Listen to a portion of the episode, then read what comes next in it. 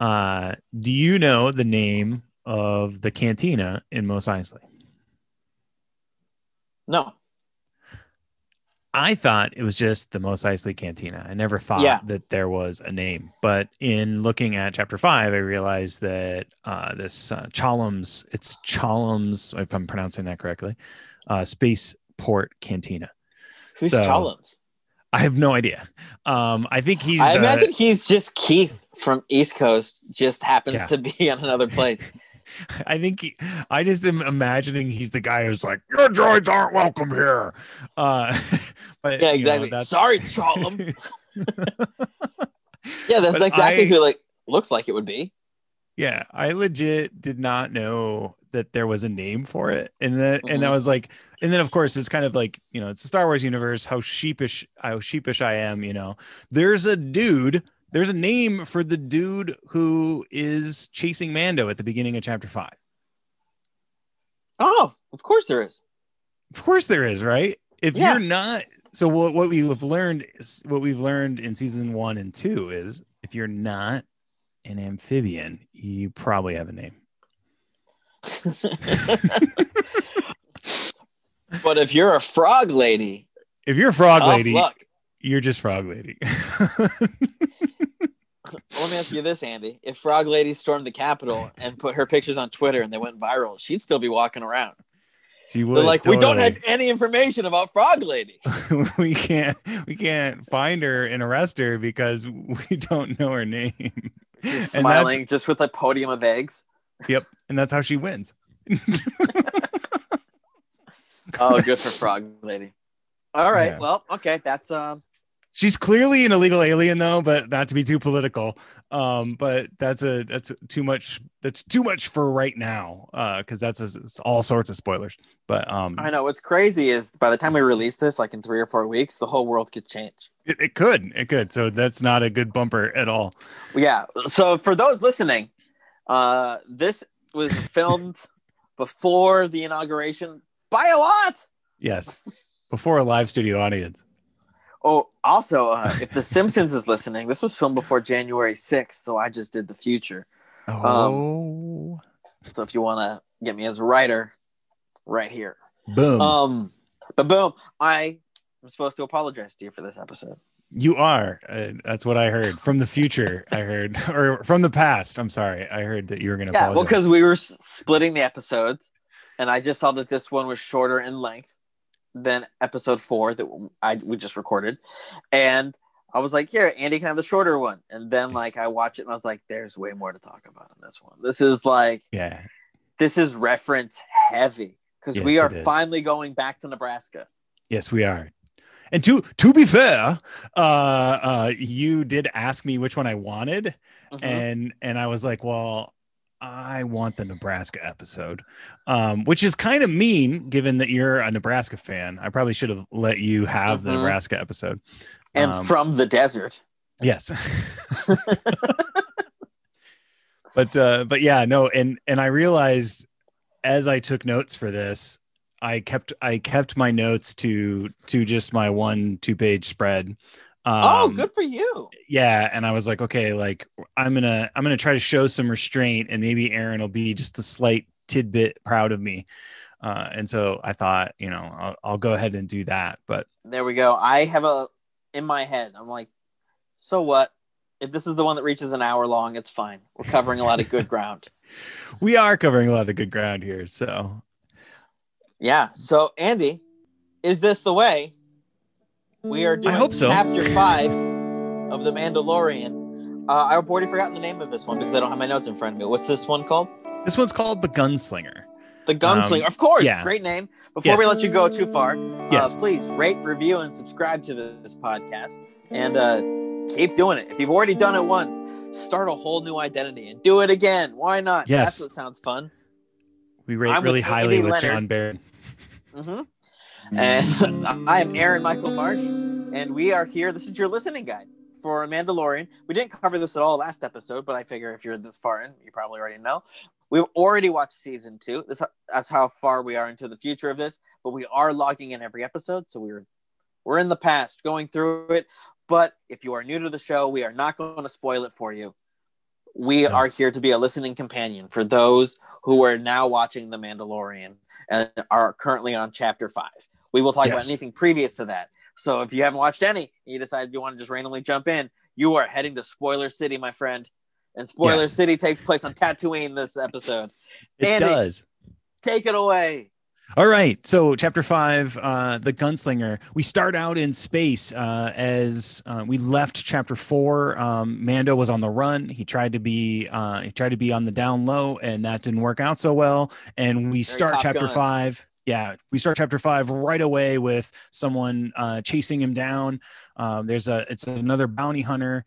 Uh, he has the indecency to use Mando's line that we heard in chapter one uh, Mhm. and we see again sort of the the quirks of the of uh, the Razor Crest um, in the well uh, skilled hands of the Mandalorian can be used to his advantage. He takes them out, but in that dogfight, he does sustain some damage, and he finds out I got to stop somewhere. And where does he go? Well, he's shipwrecked in the Nebraska of the Star Wars universe, Tatooine.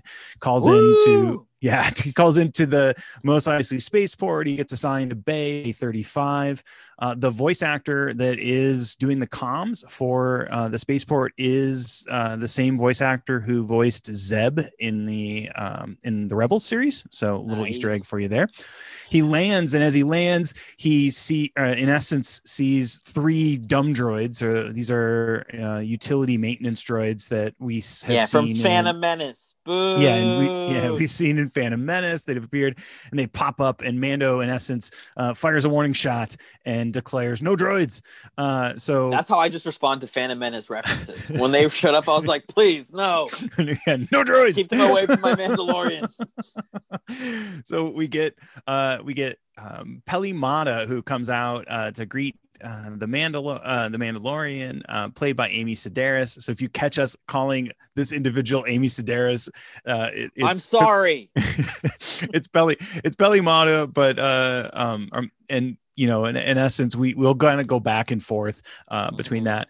Um her appearance is is in essence a sort of casting overtone that we're seeing a lot of comedians that are coming in and playing characters as uh as a sort of the bit characters that need a sort of richness and Mhm. layered are provided by a lot of comedic actors. So we saw Horatio Sanz in chapter one. We've seen a few others kind of mixed in. And so now we have amy sedaris very well established uh, comedic actress. So we get a little bit of a banter around the fact that mando does not want any droids working on the ship the ship in fact has a fuel leak nice reference to Mhm. um, the richness now of the of the universe And the Uh, carbon then- scoring. Yes, the carbon scoring. Very. Thank you for reminding me. So we get another carbon scoring reference. Um, so Luke, of course, notices this in uh, 3PO in A New Hope. Uh, he so notices it on her- Razor Crest. I just want to say Yep. the Hangar Bay looks identical to the one that the Millennium Falcon yes, is on in A New Hope, but a different number. It is Yes. noted that it is not the same hangar bay, but it is probably the same building. It's you know, it's got to be like the same. So essentially, they went to the same carport, but it's not the same car spot. Yeah, and Favreau, and you know, this is something that comes up in the behind the scenes um, information for the Mandalorian in, in the future.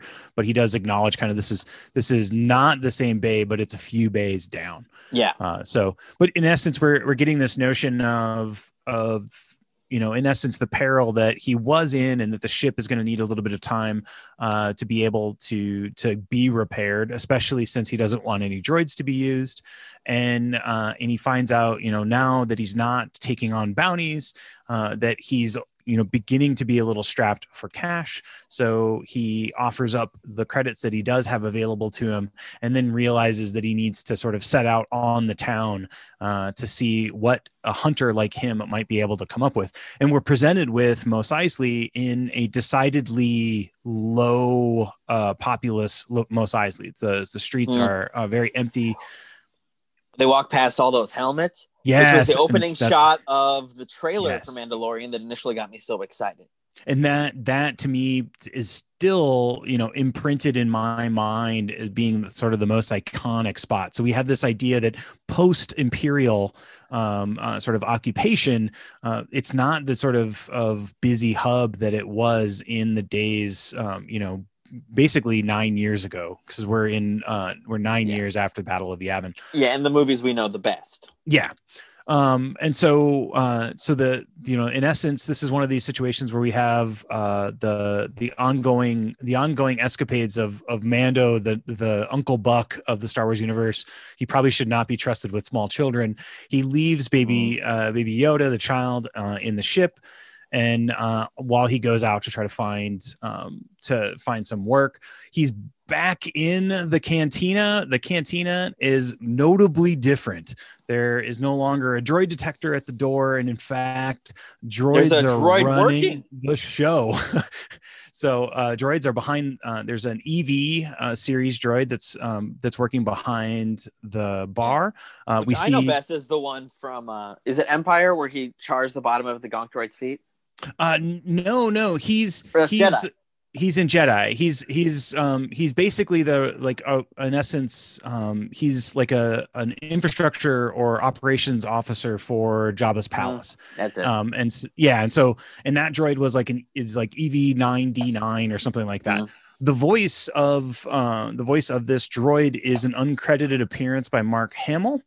Um, what? Yes, Mark Hamill. It did come out that Mark Hamill did uh, did the voice for this, and so the the um, exchange between man the man uh, the Mandalorian and this EV droid, he's trying to figure out, you know, hey, I'm looking for work. I'm a hunter, uh, and he's informed that the Mandalorian who or the inf- um, sorry. He informs them that the Bounty Hunter Guild is no longer operating on Tatooine. So we get a Mhm. little bit of an idea of like, oh, maybe that's why there's not a lot of people around, or uh, Mhm. not as much is going on uh, on Tatooine. But a curious individual uh, sitting in the booth that uh, the McClunky booth uh, asks, That's a good good title for it. Where Han Solo and Greedo had their famous conversation in the first movie. yes, Feet Uh, up and everything. Feet up and everything. Uh, it's it's uh, it's a very interesting little pose that he has there. Um, and so we we meet uh, in essence um, someone who we don't know a lot about, but we'll get to know more about. Um, his name is Toro Calican, and he in essence says, "Hey, even though if you're looking for work, I picked up this bounty puck." Uh, and he displays that for uh, for our Mhm. intrepid Mandalorian. And in essence, we find out that he's after, uh, he has been charged with, or he has a bounty for Fennec Shand. Uh, Fennec Shand is a notable mercenary, an elite mercenary, um, a sniper, and someone that Mando knows. Mhm. so uh, he's like, yeah, good luck with that. Uh, Mando and- probably watches Agents of S.H.I.E.L.D., so he recognizes He- the actress. totally, totally. And, and played by, played by Ming, uh, Ming Na Wen, I believe. I'm gonna say yes, just because I didn't write down notes for this. Yeah, that's fine. Um, I'm pretty sure I'm right. I'm like 90, percent. But the the general um the, the general idea here with um this bounty is Mando saying like, "Hey, you probably shouldn't mess uh, with her," and we get a little bit of tells from um from Toro that he's really in this sort of fake it till you make it uh, mindset. He's uh, he's got this ambition to get into the bounty hunter guild, um, but he is not an official bounty hunter. So he's looking at this idea of being able to pair up with Mando to bring her in. Her name is Ming Na Wen. Okay. So I think I was right, or maybe I mispronounced it.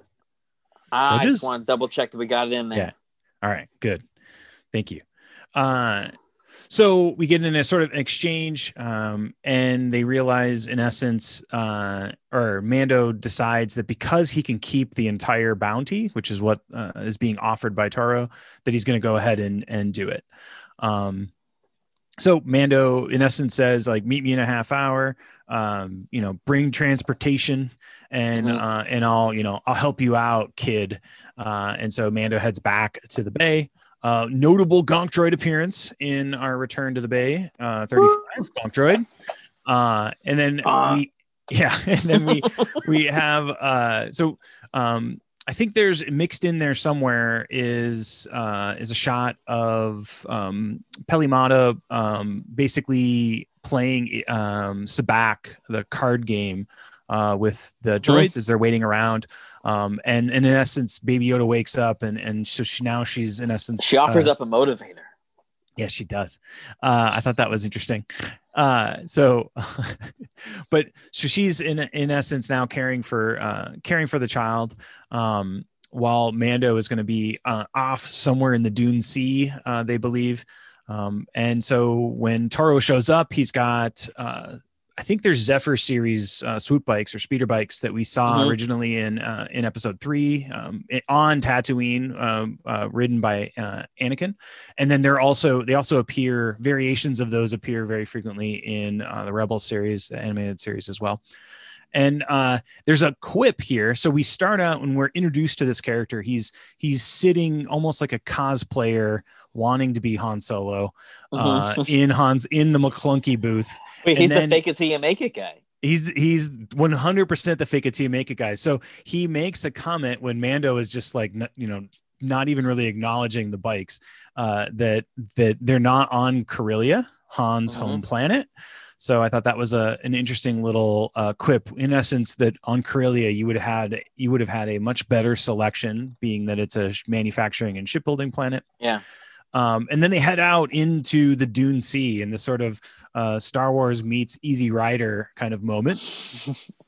Um, uh, some some really cool footage there in that, and and to see that in a series that is only on a streaming platform again is just something to kind of call back. Now we're getting you know to to an essence uh, after at season or season with season one, uh, chapter five we're starting to realize that we're you know we're not going to get bad special effects we're actually going to get like feature quality star wars effects Yeah, which we get throughout the whole thing. Like you really don't feel like you're watching a half hour show. You feel like you're getting a half hour of a movie.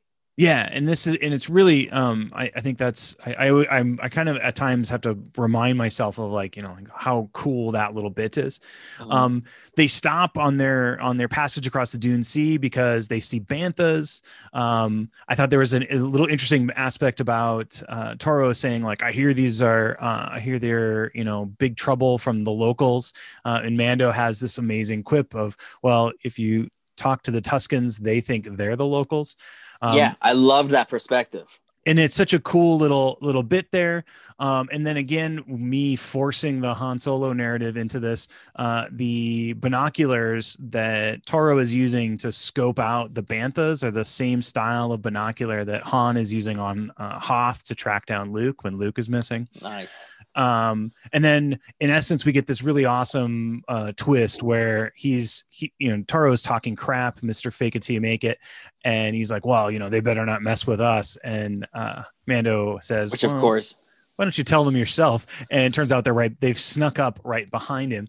Uh, and so we as you know us dear listeners on the inside track for the star wars universe we know how uh, how the the tuscans will use they'll stage someone as bait while they're observing and and sort of swooping around back. Um, we don't get any single file references or anything like that but we do get you know two tuscans who are like hey what's your what's your deal? Um, this is a cool moment for the Star Wars universe where as far as all we know, they are they grunt and and in essence they're they're somewhere on the the Wookiee spectrum of, of Yeah, uh, to see them communicate and Yes. to break through the language barrier with them, what to me was like a Star Wars breakthrough. It's like the moment of an awakenings where like they they start to move around and talk to, to Robin Williams. I was like, whoa, look, this is, they- this is amazing. Yeah, and then the I really- Mandalorian knows how to talk back to him. Yeah. We've never seen any sort of dog whisperer level sort of thing in Star Wars universe where it's like, oh no, hold on one sec. I yeah. mean, the closest we have is the way Han Solo is with Chewbacca. And that and that would be i was going to say that was a, a little you know like and and to me that to that point um it's you know mando's the real sort of scoundrel mercenary and and, Tor- and toro the gunslinger is very much faking um Oh, for sure. It's very clear that uh, there's one guy who's actually doing the job, yes and the other guy's going to pay him to do the job in his name. Yeah, so he's he's very much the the trust fund baby uh, in this equation. Um, so uh, his his binocs that he's apparently uh, just purchased uh, end up being their passage across the Dune Sea, Uh-huh. uh, and then uh, as they're as they're looking for uh, the bounty, they run across uh, dewback, and uh, and the interesting the interesting aspect was almost like a uh, the teacher to the student moment where he says, "There's a dewback. What do you see?" Uh, and Mhm. then and he's like, "Oh, uh, it looks like the rider's still attached." Uh, and so the the the note here, I should say, I missed a detail, but in order for Toro to feel like Mando wouldn't double cross him and just take the um, take the bounty himself, he crushed and smashed the tracking fob, which means that in essence, somehow we don't really understand how uh, he knows the location, and so he's in essence he's memorized it. And what we see as Mando goes down into to to uh, inspect this still attached rider on this dewback, uh, when he flips him over, he sees the tracking fob is active, which tells Yep. him that Fennec Shand is in the vicinity. Uh, and that's where you get this kind of cool moment. Just to also shout out the fact that at least a lot of us I know love the dewback, uh, and so a dewback, you know, you can't you can't go to the Nebraska of the Star Wars universe and not have a dewback involved. So Yeah, check. well, I loved as a kid. The Dewback was just a standstill. It could have been a cardboard thing in the background. Yep. And then when they re-released the movie when I was a teenager, and they're like, "We added special effects." One Yeah. of the main special effects they added was they stopped that shot for a second, so we could see the Dewback kicking around. Yep. And it was like the dewback, like whoa, Yeah, and then they made a big deal about the little Dewback noise. toy. Yeah. Oh yeah. yeah, the for the, the power of the Force toys Yeah. had Someone like this big box Dewback that you could buy. You're like, why? But Yeah. yes. someone at Kenner retired on that. So, um, but yeah, so then we had this moment where, uh, where, you know, in essence, Mando's like, oh crap. And he just bolts the other way. It's important in this known, or at least this, or maybe not important, but, uh, he has Beskar, uh, Beskar chest plate, but he has a cuirass. It's like a, it's, is what was noted to, by the armorer, which means he has Beskar back plate and a front plate. Um, so he takes a few shots. There's a really notable uh, uh, comment where he says something to the effect of Shand has an MK modified sniper rifle. I did not look up the ballistic details on that, but he says the Beskar held up at this range. Which I thought was really, really interesting for us because we're we're in essence, Beskar sounds like it's indestructible, but we get a little bit of a hint here that that there are some weapons that possibly could could um could penetrate Beskar. Um Well, and- you also and- get the reference that the further you are from the shot, Yeah. the less power it has. Because I know that's the way it is with electricity here on Earth, but in Star Yeah. Wars, it was just a laser. I had no idea that any Yeah. of that mattered, and to show that it like it does disintegrate through distance. Yeah, and so there's some ballistic, some some thought around the ballistics from that, but um, I I don't know. I think that's interesting. So so the scenario then is that there's no way that, that because Fennec Shand has the higher ground, reference to episode three, uh, that they can't uh, they can't pursue her anymore. So they basically have to just Mm. kind of like wait her out. Uh, so they go ahead and hatch a plan for after it becomes dark. They're going to go ahead and and in essence bum rush her, but they're going to bum rush her with flash grenades, and they'll alternate flash grenades that will allow them to make uh, to make the uh, tr- or in essence traverse the distance between them and her and she won't be able to shoot them because the flash grenades will will blind her from uh, from being able to take the shot. Uh, along the way in between that alternation she manages to shoot out mando's uh, mando's bike but our fake it you make it gunslinger hero toro calican manages to make it to her uh, surprises her uh, a fight ensues and it looks like Fennec is going to be able to get the best of Toro, um, but by that time, Mando has made his way there. We get handcuffs. She, uh, sh- so Fennec Shand, um, in essence, uh, asks in this very like sly way about if Mando has ever been to Nevarro. And so at this point in the series, we don't know. I don't think we have a name unless you're a Wikipedia reader. We don't have a name for where everything in uh Yeah, in one, two, and did it. three. Yeah. We had no idea until this moment. And so when when we get that, this is in essence our reveal as watchers that that was Nevarro, and she knows a lot of information about what happened in the Sin, chapter three, um, and so that I thought was a, a really sort of notable thing. Um, uh, Toro says, you know, I should thank you. Uh, you're going to be my ticket into the guild. Uh, mm-hmm and and then we have this kind of in essence three body problem if you will. Uh, we have one speeder bike and we have a bounty and two heroes. How the heck are we going to get them back? So they realize hey there's this dewback that we left behind. Uh, one of us will have to go get the dewback and uh, mando ends up doing that which leaves toro and shand together.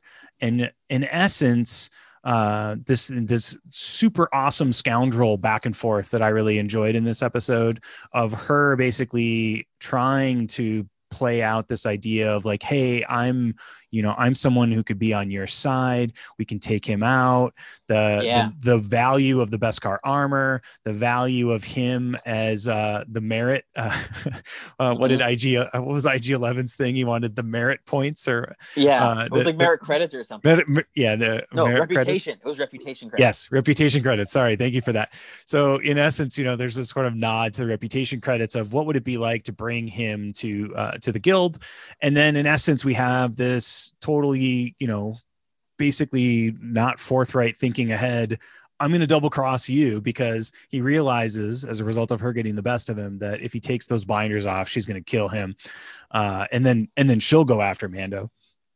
So we end up with Mando coming back, kind of like, "Hey, what happened?" He has his dewback. Uh, we end up in essence with uh with this oh i'm sorry i i missed i missed an important plot so or he double crosses her in double crossing her he uh-huh. shoots her in the abdomen and then leaves her um yep. so uh he in essence has gone back to the spaceport knowing that there's there's likely uh, likely chance that the asset that the guild is after uh, is in the ship and so mando shows up on the dewback uh, none the wiser um, of what kind of has transpired, other than Shand is dead, and he seems to kind of know that's probably not good. We get, uh, in essence, a hostage situation uh, in Bay 35 where uh, Peli Motto and the child are being held by uh, Kukulkan. And mm-hmm. uh, Toro has the indecency to point a blaster at Baby Yoda's head. Yeah, which this, by the way, is Star Wars Elian Gonzalez, as far yes. as I'm concerned. Yeah, it is. This is just not at all. Uh, this is not at all um, acceptable. And so we get the sort of deal where Mando's going to go ahead and and put his you know he puts his blaster down and everything else, and then um, Peli Motto is told to go and cuff him. Um, but what we see um, is a little bit difficult in low light, but it turns out that he still has uh, one more of those flash grenades uh, mm-hmm. in his hand. And so he's got that in his hand and he's cuffed that. Um, he uses that as the distraction and then takes out Kukulkan and uh, or Calican, sorry, I've, I've, screwed his name up. Uh, so Toro is is now shot and dead, and there's this brief moment where uh, where the child kind of pieces out, uh, and it's not really clear like kind of what happened. Um, and I thought it was kind of interesting. It was almost like a either either the blast like either Toro threw him or he like saw the need to get away from the situation. Mm-hmm. so it was one of those moments of of a nod to the fact that this perhaps 50 year old child knows a little more than what a child would know, like that he needs to get out of the way. And it's not really clear if the force yeah. was involved in that. And so uh, we get this sort of of moment of um, true anti-hero twist where in order for Mando to pay Peli, he takes the credits from Toro and uh-huh. hands them over and says, Hey, are we even? Uh, and then in essence, we're back on the Razor Crest, back with a fixed ship on the road trying to find some sort of sanctuary, uh, which we know he won't be back to uh, Sorgan in the near future. And then we have a cut se- sequence. Uh-huh. And there is a mysterious caped figure approaching the body of uh, Fennec Shand in the desert. If you if you look, they bend down and in essence are looking for vitals. Um, uh-huh. And we we don't get a good shot at this individual. There's a spur noise, like an old yes. cowboy. There is. there's no noise. spurs. Nope. So, and we, we, in essence, we know, you know, the the Mandalore uh, or the Mandalorian is on his way and so we don't know who this individual is. We don't know, um, you know, is Fennec Shand alive or dead, and then what the sequence of this, and we're in essence um, off uh, to the next episode. One last thing: there's a the the corpse of Toro. Uh, uh, Peli Motto tells the the uh, droids to drag him uh, drag him out and throw him in Beggar's Canyon. So again, nice. Which is where Luke would blast womp rats. Where Luke would blast womp, womp rats. Um, and then just a, an aside, uh, when Mando leaves to go look for work, Peli refers to Mando as a womp rat. Uh, ah, it's great. So, so there you go. Um, that's our episode, and you know, lots of layers. Um, we're back on Tatooine. We've got a lot of things going on. Um, there's a lot of of nostalgia to that. Um, of course, the, the, the efforts of the production crew are incredibly well. Um, they pay off uh, as far as everything they're able to do. The cantina looks, you know, perfect. Um, you know, all the little details are there. The IG88. I want to know how good these maps are because they definitely have yeah. maps on how they built and yeah it's kind of amazing because when they built this initially in 1977 they had no idea why somebody would want to rebuild this as well as they do but it is so exact it's crazy. Yeah. So, so I guess, I guess there, there's some kind of there, there's a, there's they don't say this exactly, but um, there's set photography, and uh-huh. it sounds like when they when they're talking in the in the the after show um, behind the scenes sort of th- deals, and when you watch uh-huh. interviews with ILM and such, they talk about the photos from the set. Uh, yeah. and so so I think that's part of it. And then so I did a little set recreation.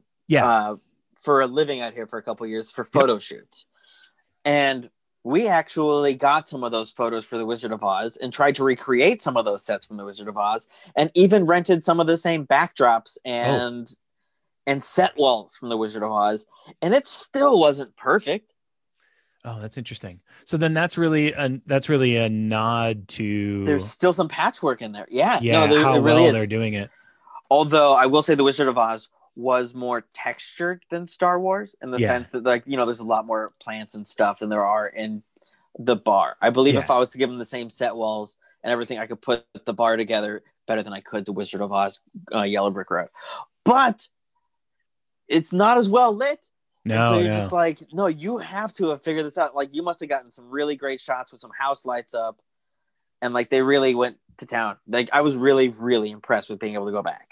So, so I would say now, granted, I don't know, I don't know enough about the Wizard of Oz, um, the Wizard of Oz lore and things like that. But what I, what sure. I would say is one of the things that is distinctive about the Star Wars universe and about Lucasfilm in general is that they do have a lot of sort of on staff individuals and so like individuals like people some of the fans may know like pablo pablo hidalgo is is one of the authors that will do the visual like the visual mm-hmm. um, guides to all these different things right and so you know some of how why fans know little bits and pieces is because they appeared in one of these visual guides um, there's the the artwork of ralph mcquarrie and so you there's see, exactly that there's some of those yeah. house guys and also because lucas owns some of this stuff he might still have some of this stuff really yeah. untouched unseen and undone, as opposed to the Wizard of Oz that's owned by MGM, I think at the time, and so they would continue to rent out those things for other productions. Yeah, and so like I played the the Star Wars, um, I think it was called Star Wars Galaxies. Um, hopefully, I'm right about that.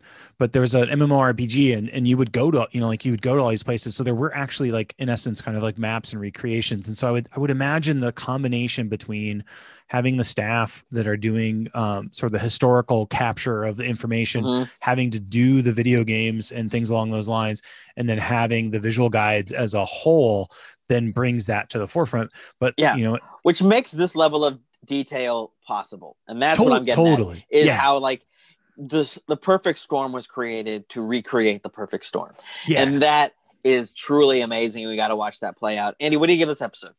I give this a I give this a nine out of ten. I really enjoyed this oh, episode. Yeah. Nice. Um, I go back and forth on it so much. Like originally I was like, this is like an eight, and then I'm like, wait, maybe this is a 10 and yeah. you're like, wait, but is it a nine? Because I should I should I reserve ten for the chapter sevens and eights of the world? Yeah. Um, but I'm gonna go with nine. I'm going nine. Yeah, sweet. But it's like I even feel it's weird that I feel bad about giving it a nine because you're like, what more could this episode have done? It is a great episode and it's very yeah. rewatchable.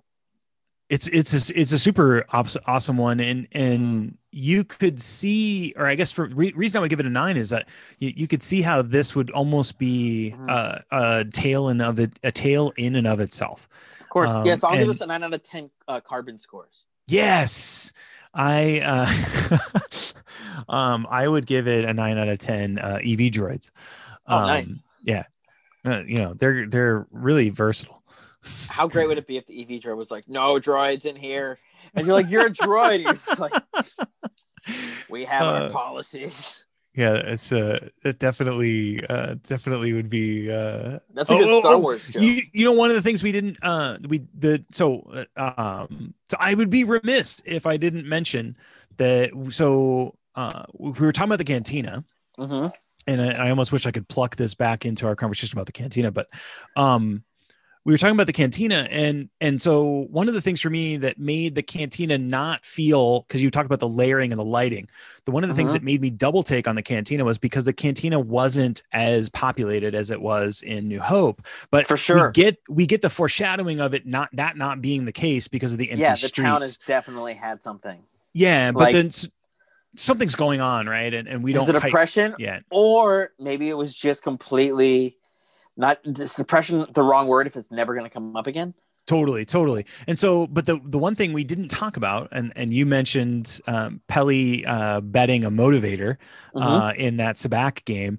There's an appearance of R five in the cantina. oh, that's right. He's uh, going through it. Yeah. Yeah, he's in that little bit there. And then we have we don't. Which, by the way, is where you find a lot of people without their motivators. Yeah, at the bar.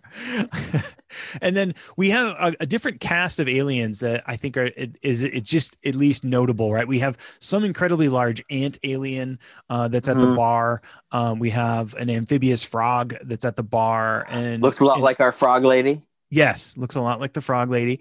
Um, and uh, and so so I thought that was just like they they still had a cast of sort of aliens there. Uh, it just Mhm. wasn't as as numerous, you know. we- Yeah, they wanted to make sure it was as colorful, but not as plentiful. Yes, for sure. But yeah, no, like it was totally, and they did a great job with that as well. Awesome. Um, Andy, is this the way? It appears to be. Oh, old classic.